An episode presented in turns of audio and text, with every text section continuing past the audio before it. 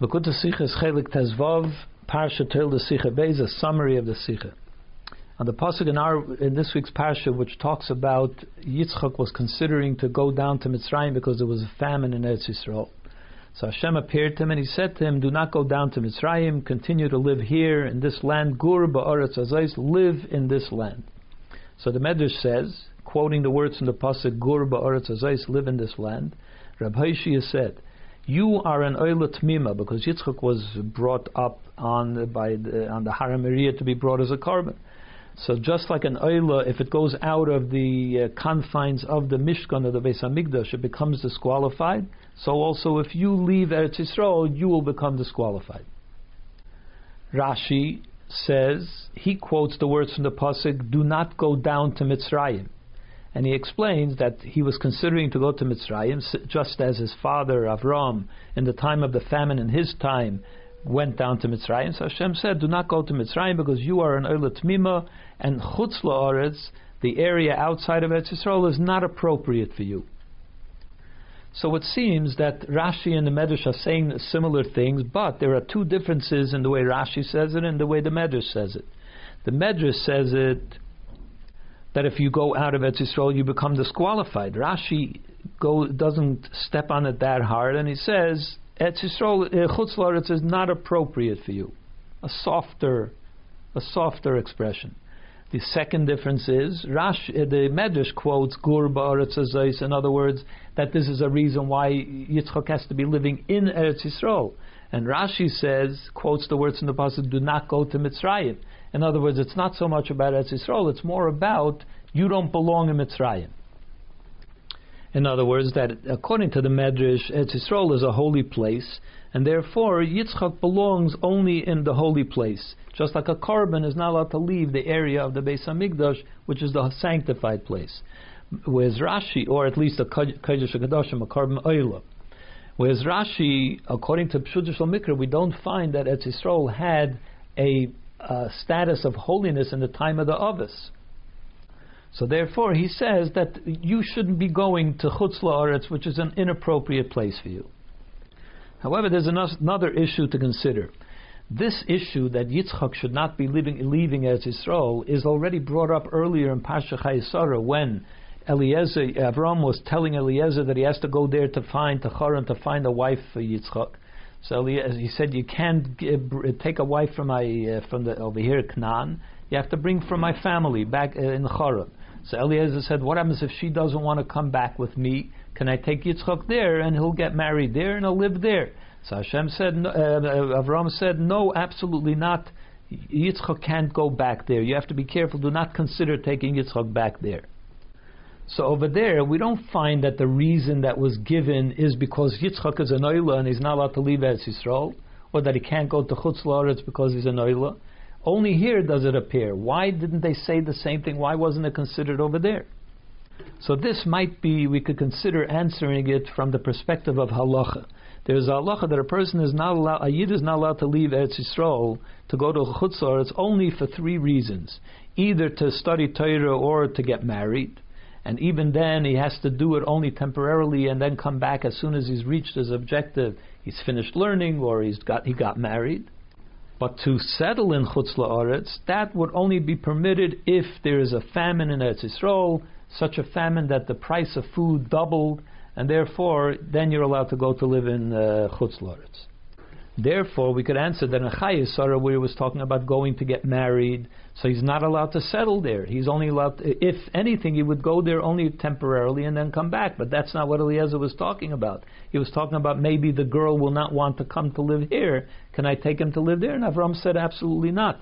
That's not permitted. But over here, it's a rov, it's a it's a famine in Eretz Yisrael. So now he's permitted to go to Mitzrayim, and therefore the reason of him being an oila, which is particular to him, had to be brought up because otherwise he would have been permitted to go to, to Mitzrayim. It sounds good, but since the Rambam concludes this uh, idea that even though it's permitted, a person shouldn't be going there. Somebody at Midas Chasidus is not to move from Eretz Yisrael to Chutz La'aretz, and he brings even that Machlon v'Chilyon in the uh, the husbands of Rus and Orpah. They left Eretz Yisrael because of a famine, and they went to Moav, and they ended up dying because of it. In other words, Hashem saw it as the wrong thing to do, and that's why they died. So he sees, the Rambam says that we see that this is not an appropriate thing. So it's out of the question that Avram and Yitzchak would consider leaving Eretz Yisrael for that reason, if there was an issue of leaving Eretz Yisrael because of the Kedusha. So therefore, we must say that that is not uh, at the time of the Avis. There was no issue of leaving Eretz Yisrael. So the question is, why didn't Avram want Yitzchak to go to Eretz Yisrael? And he said to Eliezer that it's out of the question.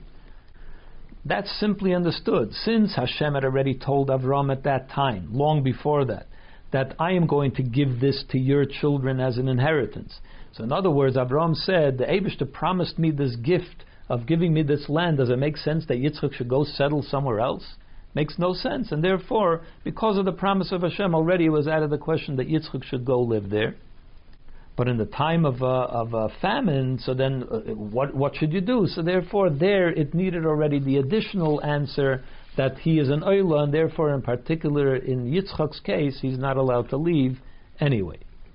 But according to this, we have to understand if Eretz Yisrael is not yet sanctified, doesn't have the holiness, so then why is it wrong for Yitzchak as an oila to leave Eretz Yisrael? Eretz Yisrael has no special sanctity at that time yet. What's the problem, even even if he's an oila? So to explain this, we have to explain another difference that we find between Rashi and the Medrash elsewhere. By the Bris Bein Habsorim, it says, on that day Hashem made a covenant with Avram, with Avram, says, saying to him, to your children I have given this land. So the Medrash says that it says, I have given this land, not I will give this land, because when Hashem says it, He promises it, it's already a done deal. My The word of Hashem is already the finished product, it's already a done deal. But Rashi says it differently. He says, L'zaracha nasati, he says the word of Hashem is as if it's a done deal. Not that it is a done deal. He makes a big difference there. So it comes out from this that according to the Medrash, when Hashem promised Eretz Yisrael to do to Avram Yitzchak and Yaakov to the Yidden, it was already it already became theirs. It already belonged to the Yidden at that time, as we find actually in the Gemara and the Yerushalmi that we consider Eretz Yisrael to have belonged to the Yidden even before from the time of the Avis, as is uh, evident from a few places in the Gemara. But according to Rashi, Pshuto shel Mikra, the telling the Yid, uh, Hashem telling Avram that He's going to give it to him does not yet make it his. It's only as is as if it's his ki'ilu, but it doesn't actually belong to him. But that is already enough. When Hashem says something, it's already enough that you can already say nasati. I have given it, even though it doesn't belong to you yet. But Hashem's word is already it's gold. You know, you can take it to the bank, as you would say in English, but it doesn't actually belong to the Yidden yet.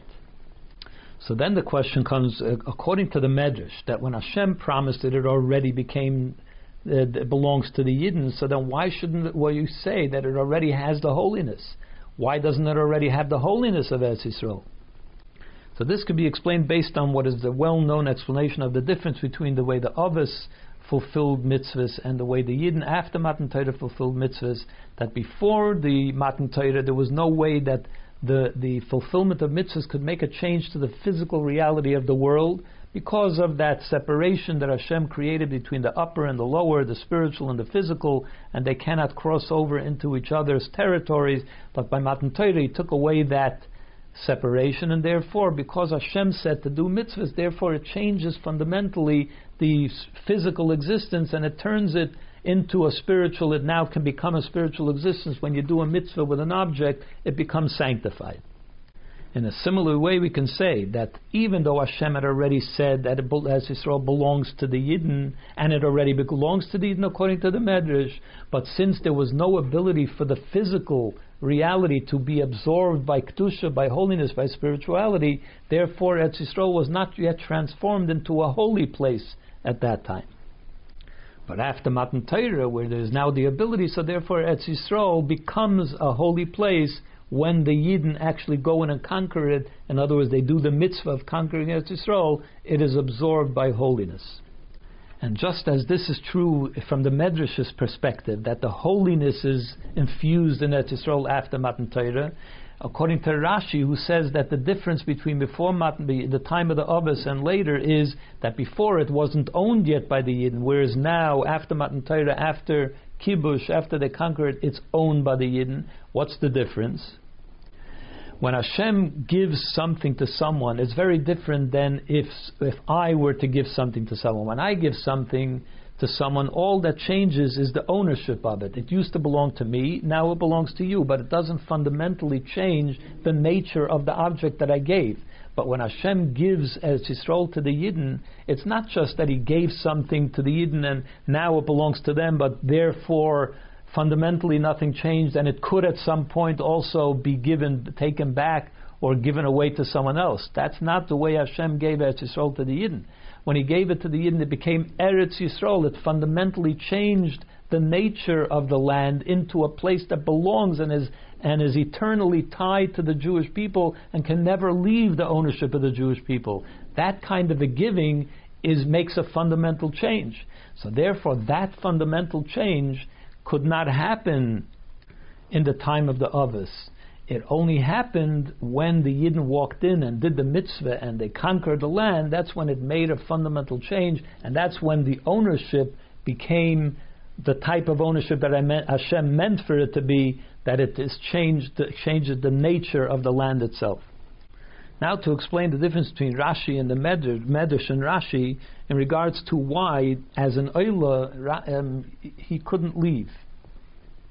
According to the Medrash, it's not about the kedusha of Eretz Yisrael because we said that it, there was no kedusha yet. There was ownership, but there was no kedusha yet. So, what is the reason that he couldn't live? Uh, couldn't leave? We find in the Gemara uh, from the pasuk u'vasar basadeh treifa that if there is meat that is found out in the field, so the, the Gemara asks, what do you mean if it's found in the field? What happens if it's found in your house? Does the same laws apply? Why does it say in the field? So it teaches us a new halacha that any meat that goes out of its place where it belongs, chutz in the it's meant to be in a certain place, and it leaves that place, becomes treifa, which includes many scenarios. Some of them have nothing to do with a korban. Some, some of them have nothing to do with holiness. It's just it belongs in a certain place. So the Gemara gives examples, like for instance, if uh, if an oila goes out of the space of the Mesa Migdosh, it went out of its defined place. It belongs here. If Kodshim Kalim, like a Shlomim, goes out of the city of Yerushalayim, it becomes possible because it belongs within the confines of the city of Yerushalayim. The same could also be said about a korban Pesach that goes out of its kvutza. It's meant to be eaten in, only in a certain chabura with a certain pre-reserved group, and that group is in a certain place, if it leaves that the area of that group, it becomes puzzle because it went out of its mechitza. And there are scenarios which have nothing to do with karbanis as well. So therefore, based on that, since the uh, Eretz Yisrael already belonged to the Yidden and an Oila, Yitzchak is meant to be- belong within the space of Eretz Yisrael. Therefore, if he were to leave, it's not about the holiness of Eretz Yisrael. It's just about the fact that he he went out of where he belongs. Therefore, he would be puzzled. That's what the meaning of it is.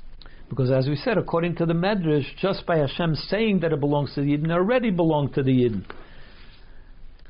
But according to Rashi, that the ownership of Eretz Yisrael did not become belong to the Yidden because the cheftza, uh, the the the the way Hashem wanted to transfer ownership of Eretz Yisrael to the Yidden could not happen before Matan Torah, before the